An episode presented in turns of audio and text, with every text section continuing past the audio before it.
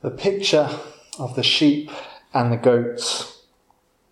Challenging, isn't it? And I say picture deliberately because this one isn't really a parable, it's a simile. This is not a creative story, this is an instruction on what will actually happen. When Jesus returns, there will be a judgment, and some will go to eternal life, and some, sadly, will not. The picture begins when the Son of Man comes in his glory and all the angels with him. He will sit on his glorious throne. And all the nations will be gathered before him, and he will separate the people one from another as a shepherd separates the sheep from the goats. He will put the sheep on his right and the goats on his left. Notice that this is a universal judgment depicted here. Not just Israel, not just the disciples, but all nations. All people will be judged on the return of the Lord Jesus Christ. And this imagery of the sheep and the goats is helpful for us to think about that. Back then in Israel, sheep and goats were herded together. This is actually a picture from Israel.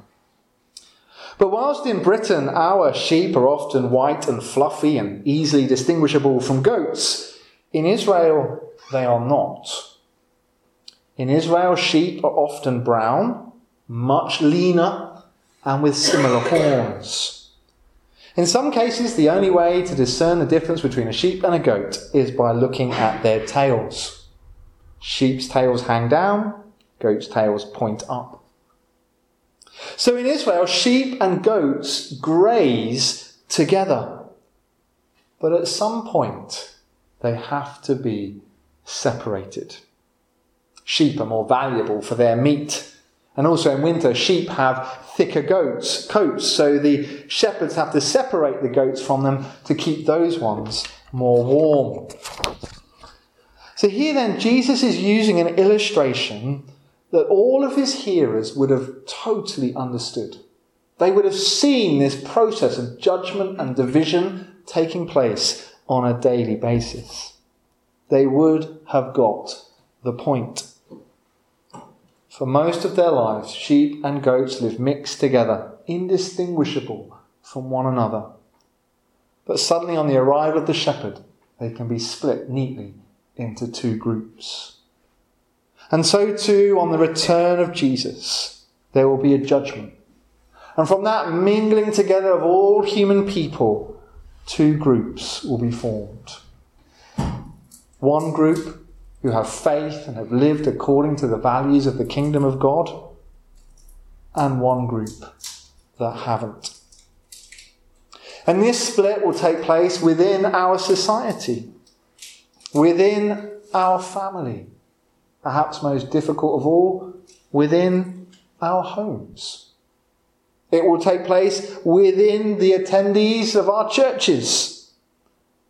There'll be those who have faith, a real faith, a faith that has changed their lives, however small or humble or slight those changes were, but their faith has made a difference. They are the sheep.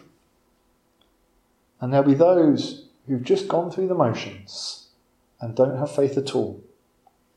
And they are the goats. To our eyes, the difference between them may be indistinguishable, but to the Master Shepherd, Jesus, the returning King, he knows exactly who is who. And Jesus now goes on to teach how this distinction will be made.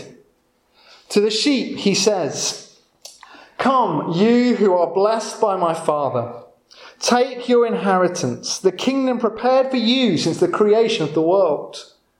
For I was hungry, and you gave me something to eat. I was thirsty, and you gave me something to drink. I was a stranger, and you invited me in. I needed clothes, and you clothed me. I was ill, and you looked after me. I was in prison, and you came to visit me. The sheep, then, are people who have gone out of their way to help the needy and the vulnerable. They have done something deliberate. They have taken active steps. It costs money to feed the hungry. It is risky to invite a stranger into your home. It is sacrificial to give up your clothes. And it's a little bit frightening to walk into a prison. I know. I've done it. And that's now in our current time. Prisons were even more intimidating back then. The sheep then are people for whom faith has made a real difference to their lives. It has changed their values and it's changed their actions. And notice something very important here. These acts of feeding and sheltering and clothing and prison visiting, they're not pious acts done deliberately in full view of everyone to gain their attention and praise. No, they are done quietly and humbly. Jesus seems to indicate that these sheep didn't even realize what they were doing. They didn't even realize that when they did a beautiful thing for someone else, it was as if they were doing it for Jesus himself. Jesus associates so closely with the poor and the vulnerable and the broken. When we do something for them, it's as if we're doing it for Jesus. Then the righteous will answer him, Lord, when did we see you hungry and feed you, or thirsty and give you something to drink? When did we see you a stranger and invite you in, or needing clothes and clothe you? When did we see you ill or in prison and go to visit you? And the king will reply, Truly I tell you, whatever you did for one of the least of these brothers and sisters of mine, you did for me. So the sheep are people whose faith is radical. It's active. It's a real wholehearted following of Jesus. And that following of Jesus comes out in the way that we look after the vulnerable, in the way that we pursue justice. And all of this done with humble and good intentions, not in some stage showmanship so we get the praise. And on the day that Jesus comes, to these sheep will come the blessing of God. They will have their place in the kingdom. They will find themselves in the new heavens and the new earth which Jesus will bring with him on his arrival.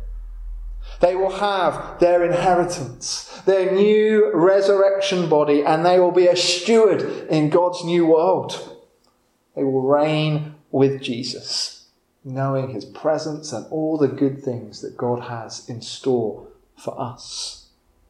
They will have eternity in God's presence. However, sadly for the goats, it's all so different. The goats are also people who knew their scripture. They knew God's intentions. They had plenty of opportunities for following God as he had asked them to. But these goats failed to take what they had heard seriously at all. Instead, they have fought against the Spirit's leading. They have ignored their God given conscience and they have determined to live selfishly. The goats have failed to help the vulnerable.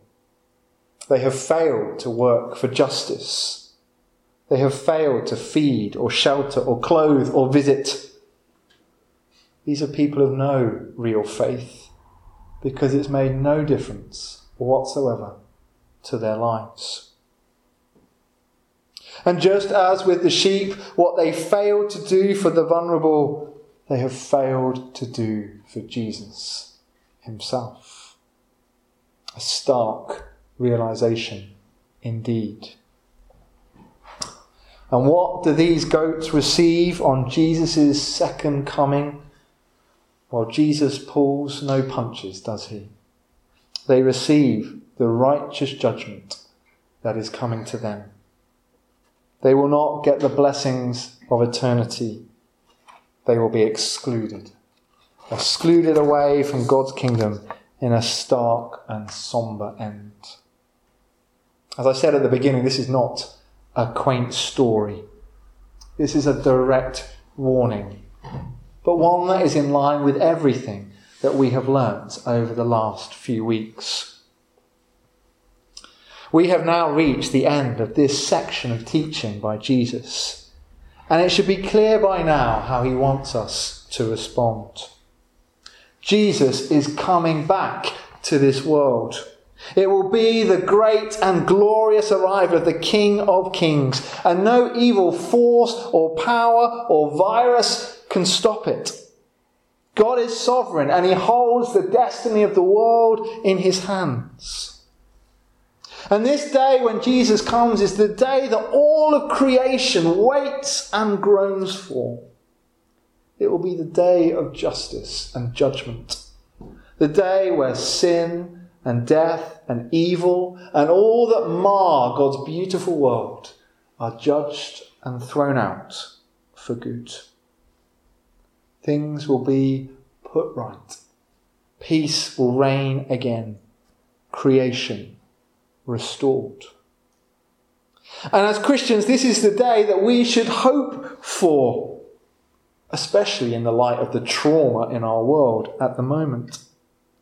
But as we have learned over the last few weeks, none of us know when this day will be.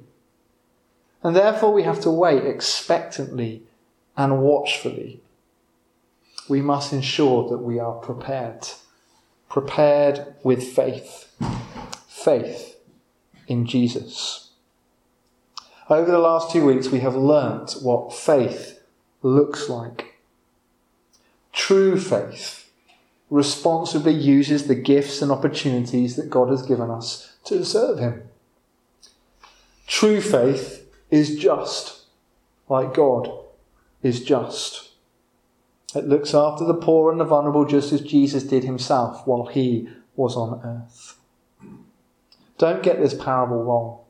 It doesn't say that we are saved by what we do what this parable is describing is what faith really looks like. If you love the Lord, if you have Him first in your heart, your actions will change. At Christmas time, we celebrate Jesus coming into the world as a human being. He came to set an example for us in our living. He came to forgive us for our sins. And by ascending and sending His Spirit, Jesus came to make us good. Despite the warnings we have heard today, be in no doubt that Jesus' second coming will also be good news for those who are ready for it. As Advent comes to a close this year, let's take up faith in Jesus and let's seek to love others just as he loved us. Because that is how to wait for the King.